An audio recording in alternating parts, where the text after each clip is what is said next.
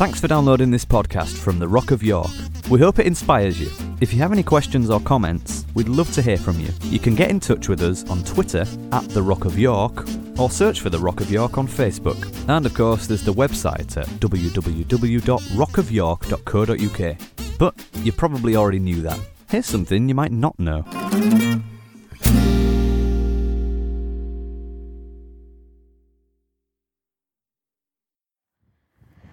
Good evening.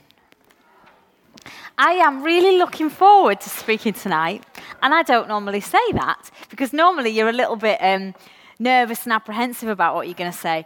But um, I'm just so glad that you're all here and that we're all here because um, I've had a really long week. A lot of it's been on my own, working, doing hard work. So I'm very grateful to be here with you people tonight. And all I was thinking about today was how lovely that we have such a great team. I love team. Part of what I'm going to bring tonight is um, when I spoke last time, I said that um, Chris had given me her notes because she lost her voice, if you remember. And I said we might bring the rest of them later.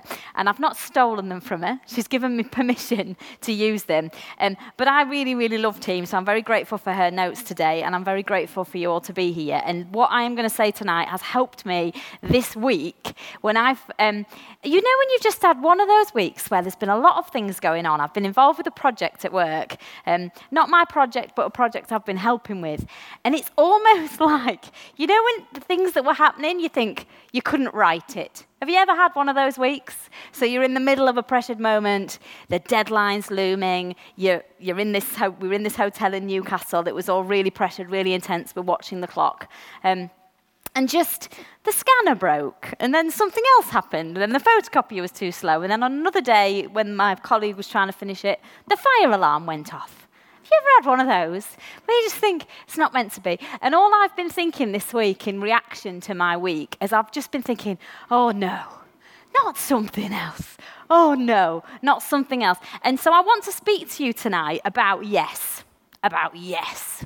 Because what I've discovered this week is how there's a way, even in the midst of your no's, to say yes. And so I'm hoping it's going to do you good. And of course, it has been a very historic week. I am not going to get into politics, but we're certainly in a moment of history, aren't we? And what struck me, and I suppose inspired me to talk about this today, is yesterday, um, I mean, there was all sorts being said about it, wasn't it? I, I kind of looked at some stuff for a bit and then it annoyed me, so I just stopped looking. But I heard. Um, I heard someone say yesterday, very wisely actually, he said, So many people, um, it wasn't a vote that says yes, we want to leave, it was a vote that said no to staying. Now you might think, but that's the same thing. But a protest vote is not the same as a positive vote. And you'll have seen this stuff on the news. Um, and I think tonight that it's very, very important that we ask ourselves um, what am I saying yes to in my life? Because there might be so many things that you're saying no about in your life, but what are you saying yes to for your life? And you might think, well, Jenny, it's just the same thing. And I'm going to tell you, no, I don't think it is. Now, one thing I often refer to that I heard Ant speak about years ago, and it is one of those things that comes to my mind again and again and again, and I've probably mentioned it multiple times. He talked about the story where Jesus is out on the water with his disciples, and they have caught nothing. They are fishermen. They are expert fishermen. It is their job. They know how to do it. They have caught nothing.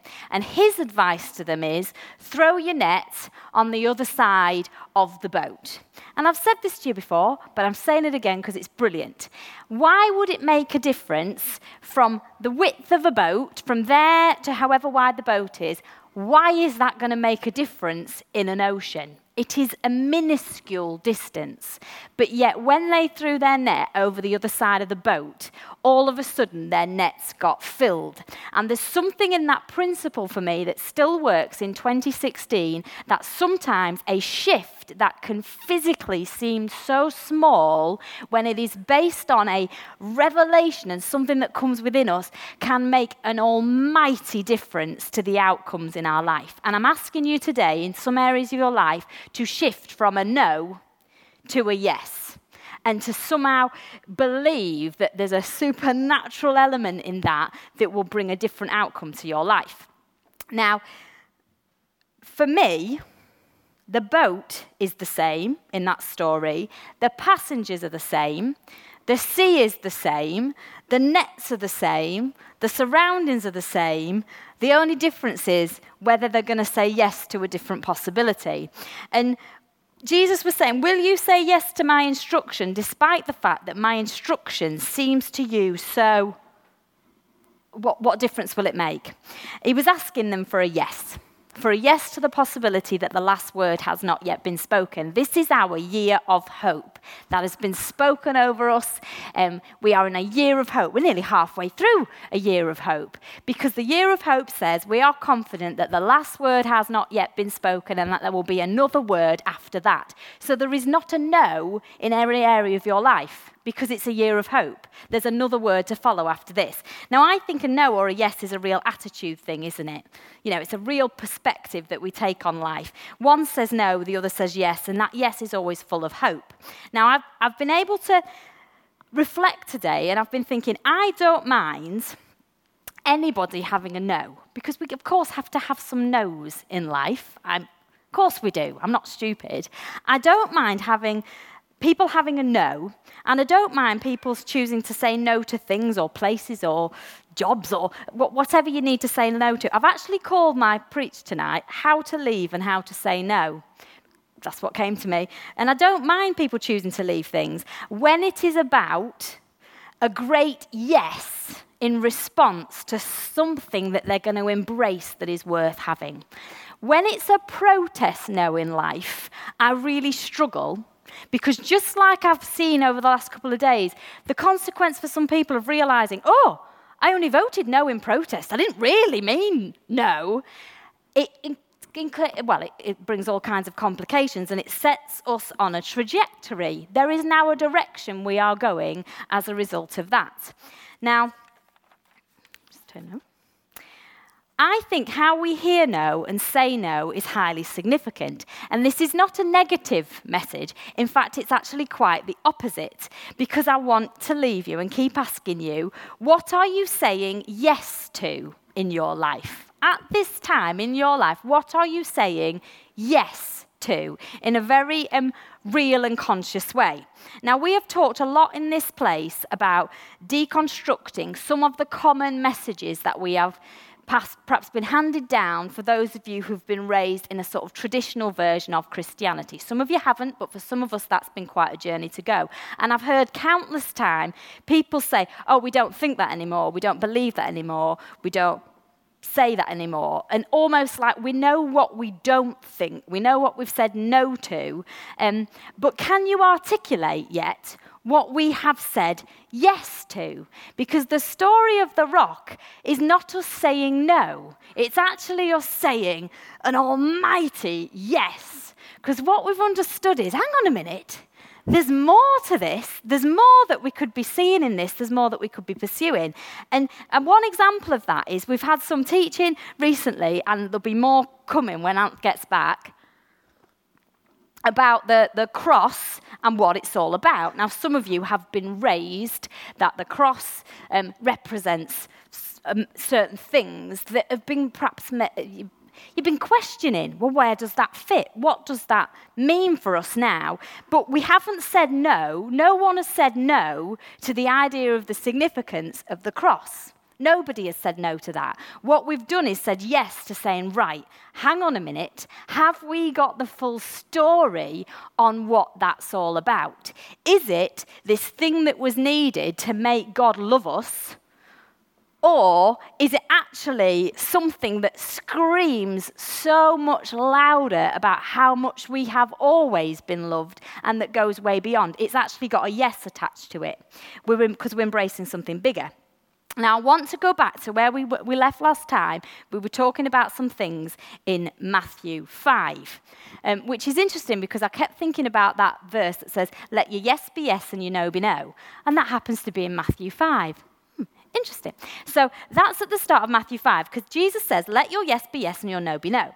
Now, people in his day made oaths, they made promises, and then they broke those oaths depending on what they had sworn on. Because in the Old Testament, there was a, a law that said if you swore in God's name and then you broke that, because you needed a deity, a God, to witness it, if you then broke that oath, it was actually very dangerous for you um, because it was a massive, massive big deal. So, what people would do is instead of swearing on by God, they would swear on an object because they'd be like, well, I'll swear on this water bottle because then that means if I don't quite keep it, I'm not cursed because I've not sworn in God's name.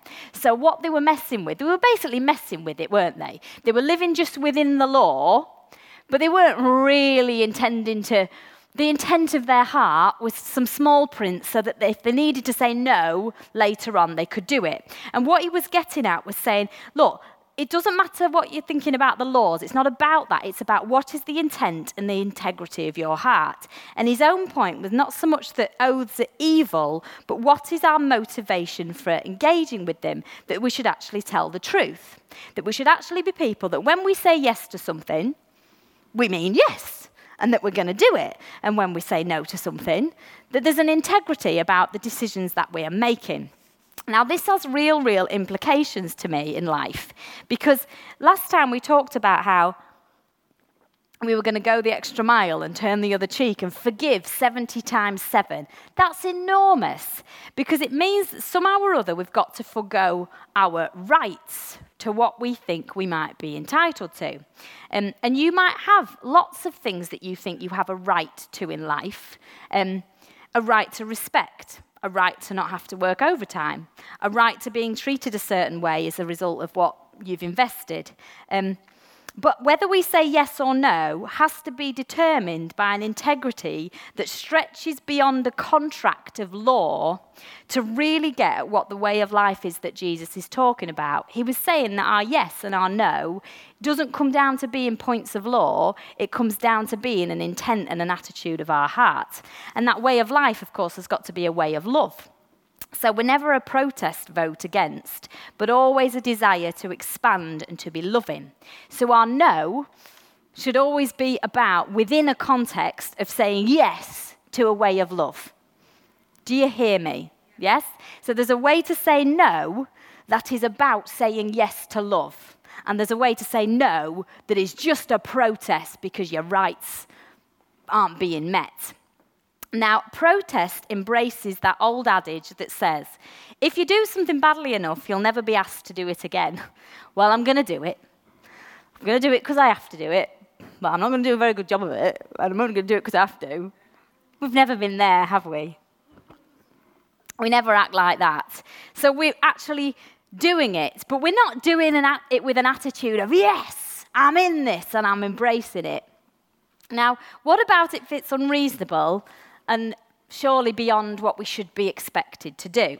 Now, this whole second mile stuff, this whole Matthew 5 chapter, is incredibly challenging. And you might think, well, it's 2016, what has it got to do with us? We have embraced a way of life in this place, and we've said part of what we're going to do is follow the way of life that is exemplified in the man called Jesus. Now, is he the entire story of God? No. God's huge, God's massive, but there is a way of life that he lived by that we can be inspired to follow that way of life. And to me, it's about that width of a boat. Somehow or other, he managed to master a way of living that kept him connected with the Father and able to invest himself himself full of grace and truth into everyone he met in society. I don't think that's a bad pattern to follow for my life or aspire to. Now, he said this um, go the second mile. He talked about going the extra mile. If someone asked you to go one mile, go with them too. Now, in Jesus' day, it was referring to the fact that Roman soldiers had the authority to force civilians to carry their loads for one mile. They could just come up and say, Oi, you, carry my stuff. Just like that. Now, Roman law said that the person only had to do this service for one mile and then he was free to go. Now, obviously, you're not going to want to do more than a mile, are you? Someone's forcing you to take something heavy that you think, well, it's not my thing to carry. Who do you think you are? So you do your mile and then you walk away. Um, so they, they, obviously the Jews did the mile because they had to, and then they were off. They measured the steps, they measured the mile in steps, 1,000 exactly, and they counted every single step. And when they got to 1,000, they stopped, put down the pack, and left the Roman to carry his own load or find another victim. That was the law. Now, the Jews obviously hated the Romans making them carry their stuff. How many of you hate when people make you carry their stuff? How hard is it when people put stuff on you that you think, that's not my stuff. I don't want to carry your stuff. Um, now, I could, you know, I mean, you can imagine, can't you? Some slave saying, all right, I have to carry his stuff, but, you know, I'm not going to do it with enthusiasm. I'm not going to do it really well. And if it gets a bit muddy and I drop some stuff on the way or bash it about a bit, well, so be it, because you shouldn't be asking me to do it. Now, what Jesus says is if that happens to you, go another mile. Go another mile. Yay! That's a good news message, isn't it? Yay! Um, he's saying, look, don't behave as if, you know, oh, if I have to. He's saying, give your opponent more than he has the right to demand. That's massive. Think of the thing that is being demanded of you most in this moment, and imagine being asked to do that for double the amount. That's what was being said. Are we happy with that? Yay.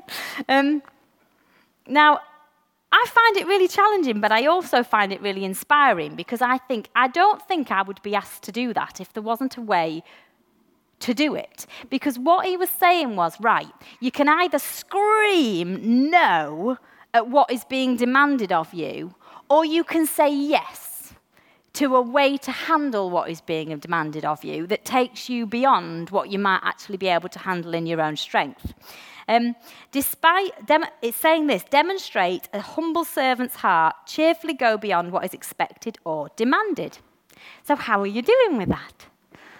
Are you embracing everything that's being thrown at you with a servant heart, saying, Yes, okay, oh, it's tough, but we're in it, we're going for it? Or are you screaming no in your life tonight? What if I was to tell you, those of you that are screaming no, that there is a great possibility in your life for a yes? What if I told you that in the width of a boat, there's another way of embracing a different outcome in your life by saying yes? Now, it's about a love without limits because it talks about how we give to him who asks of us and do not turn away those who want to borrow from you. So, this whole idea that we're going to give to whoever asks and not turning away anyone who wants to borrow, um, that had to do, that illustration had to do with the law of lending. So, we're into banking. Excellent. Um, I found out today, actually, and this is interesting timing, my friend, um, who is also in the middle of this manic project with me, was due to have a loft conversion in a month. So um, she thought, that's fine, we'll get this big project out of the way. And this morning, um, the builders turned up with scaffolding to put on her house. So she rings me going, eh, seem to be having a my loft conversion today. So they've turned up a month early. The challenge is she hasn't got the money yet because she's waiting for her accounts to go through and them to release some money to her off the mortgage. So her and her husband decided, oh, it's all right, but let's not worry about it. We've got a good credit rating. Let's just take our credit rating into the bank. Um, and the bank will say, well, fine, you know, you've got a brilliant credit rating, so have you. So they put, you do that thing, don't you, on, online where you work out your credit score. And when my friend put in her credit score, hers was like red, red, red, red, red, red, red. And apparently there's a 200 quid credit card she hasn't paid in 2011 that she doesn't even know she'd had. So all of a sudden, she's got the builders with scaffolding and no money to pay for the builders with the scaffolding, and the bank's not willing to lend her any money. Now, in that situation, she definitely wants the law of lending to work for her. What was it? Do not turn away anyone who wants to borrow from you. Banks sometimes turn you away when they want to borrow from you. And what this was about was it was about an old law that said that debts were cancelled after seven years. Um, and the borrowers, of course, loved this because you could go in year six, borrow some money, sit on it, it's all wiped out. by year seven. Brilliant. Now, of course, the lenders didn't like that because they're thinking, hang on, if you're borrowing from me in year six, month 10, it's unlikely you're going to pay it back. Because a borrower came for a loan in the sixth year, was unlikely he's going to pay it back, and the lender's not going to get his money. So, of course, the lender's going to think twice. The closer to the seventh year you got, the more tight fisted lenders became. But Jesus said they were not to allow the seventh year to govern them. Whenever a person had a need, God's people were to give generously. Now we're back to that 70 times 7. The seven's always very important. And you think, what he's saying is we can't be governed by the likelihood that we're going to get it paid back. Ooh, I'm filling you with good news tonight that what we decide to give cannot be on the basis of what we may or may not get in return. We give because we've said yes that we're going to give. We give because we're saying yes, and we're saying yes to an abundance in people's lives. Um, now, it wasn't about home improvement loans, it wasn't about their loft conversion, it was about them needing money for food. So it was to do with people needing legitimate, with, with legitimate needs. Now, does that mean that bankers should never refuse a loan application, no matter what it looks like, or that we should just give out loads of money and be irresponsible. And of course not, because we, we exercise discernment, don't we? And sometimes the no to lending money is because we've said yes to a way of loving that person's life. But you get the principle. It doesn't relieve you of your commandment. This commandment doesn't relieve you of your obligation to manage your resources responsibly, but it does ask you the question is this a love without limits? Now, the first commitment we must make is to forego your own rights. Hey. This is necessary because as a disciple, to some so great extent, you have no rights because we chose not to eat from the tree of the knowledge of right and wrong, of good and evil. We said we're going to go for life. How does the rights work when you go for life and you go for a 70 times 7 spirit? How does that work? It's going to have implications, isn't it? Um, if we are to live like Jesus and go this way, and carry on replicating that, you must go above and beyond a law. Because a no what some of you will hear when I say no rights will be bigger than my inspiration to you to say yes to something else. What do you mean I'm not allowed no rights? What do you mean? What do you mean by that? We get to go beyond the rights and wrongs to life. It's not a negative, but the outworking is very effortful, and there's no denying that. But I genuinely think that the effort of carrying unforgiveness, resentment, and bitterness is one of the most exhausting ways you can live your life. It's exhausting to live like that. It's exhausting to see everything that's wrong with the world and wrong with people and carry around everything that's ever happened to you. Now, the second commitment is this. Are you ready for more good news? Yay! Basically, kill your enemies with kindness. Love your enemies. Yay! That's great news. Who wants to say yes to that? Um, now, not literally kill your enemies with kindness, like, I really love you, die. It's, it's not that.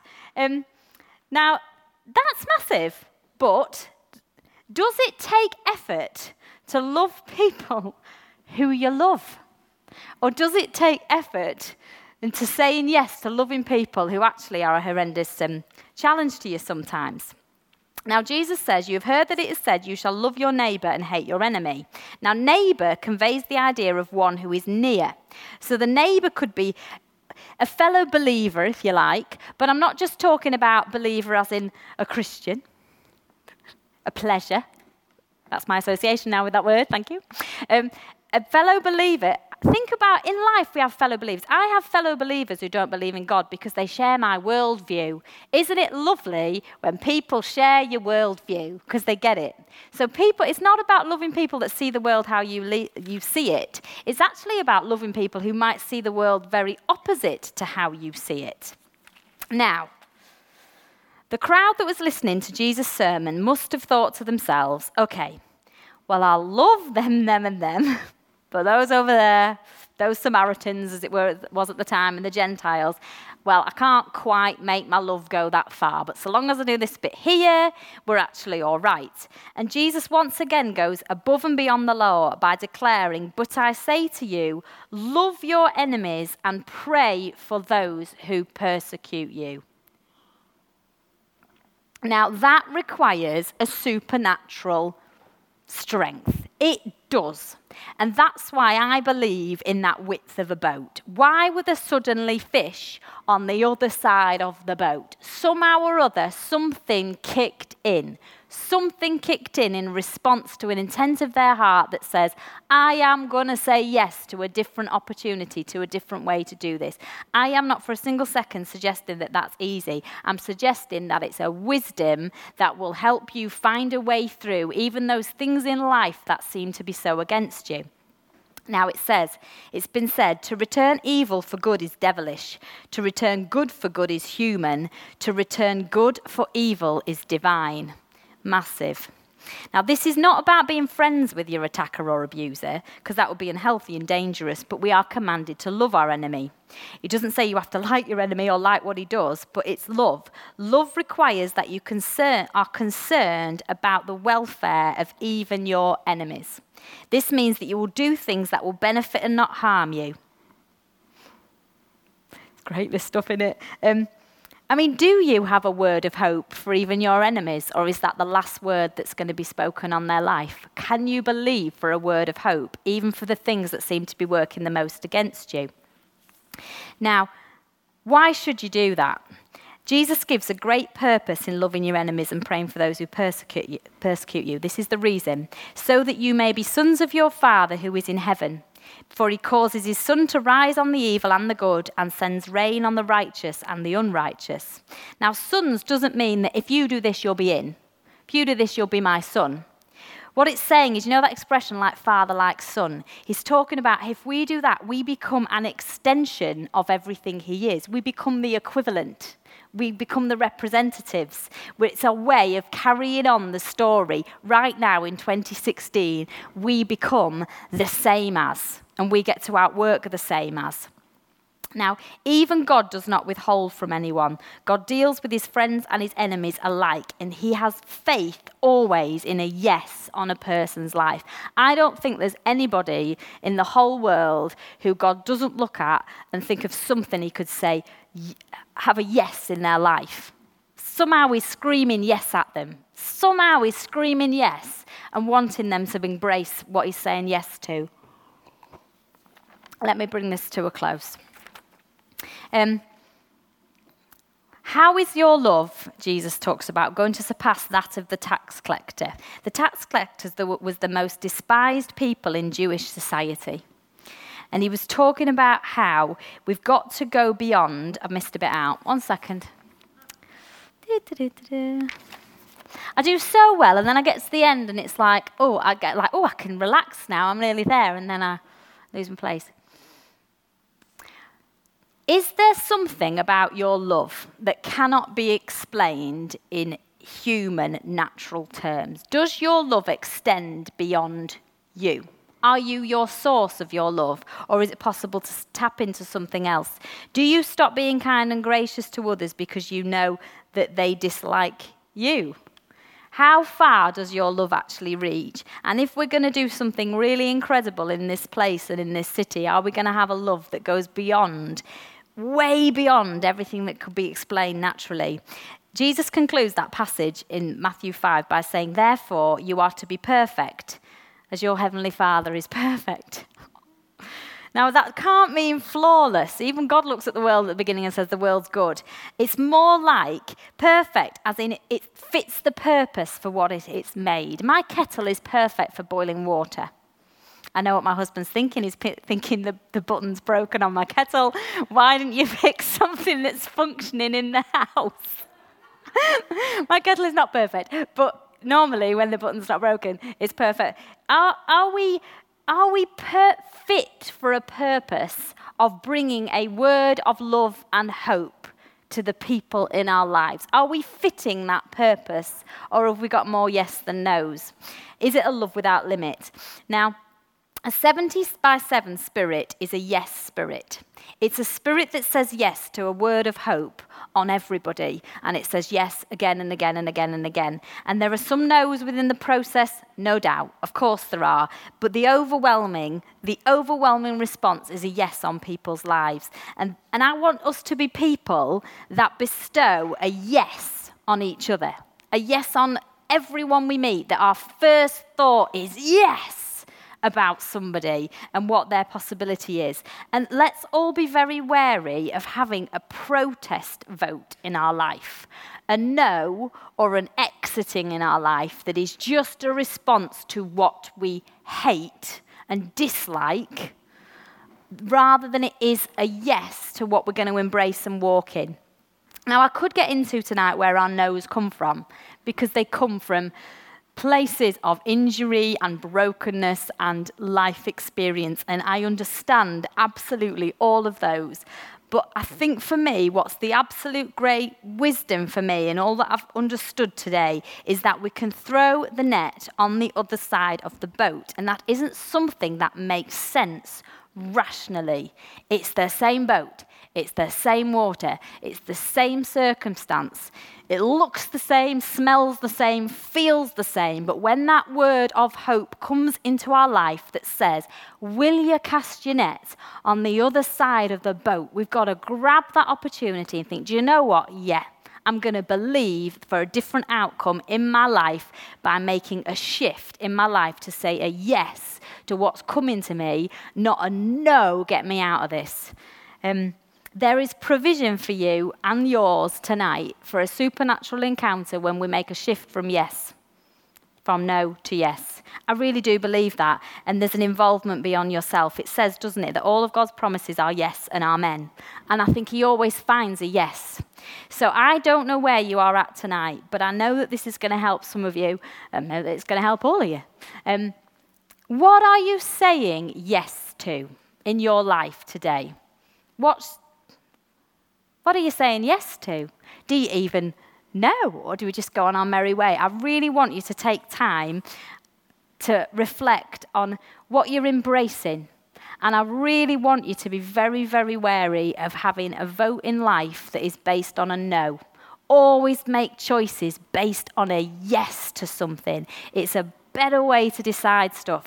So, we're going to have a moment to give you a chance to connect with what I've said tonight because it's important for some of you to just consciously decide that you are going to move the width of a boat. If you are screaming no in your life about stuff that you are facing, I am absolutely convinced that you could get a word in your heart tonight or as you think about what I've said that will tell you what you can say yes to.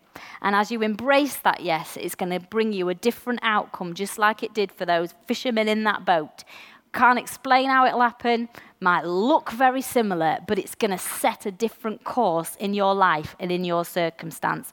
So we're going to pray together. If you know you need to be someone who is saying a yes, not a no in your life, I want to invite you to stand. I want you to invite you to go the width of a boat, and we're going to all pray together that you'll get a different outcome in your life. So let's pray.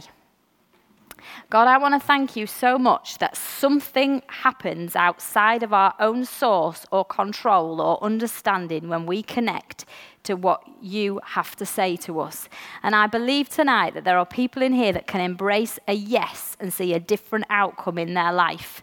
And I just pray tonight that you will enable them to catch hold of something that they can say yes to that will give them a word of hope in their heart to embrace, to move forward, to bring a freedom and an outcome that seems to go beyond anything that they could have actually ever expected. And I'm trusting for that for them tonight. And for those of us who are saying no and who are in danger of saying a no that will set us on a trajectory that would be unhelpful, God, I pray you'll speak to their hearts right now. And I trust you to do that, that there'll be somehow a way to embrace a yes in life and to go on a path that is going to be an absolute way of love.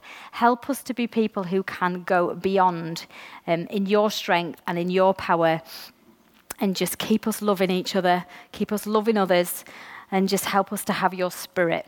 Thank you. Amen. Okay. Thank you.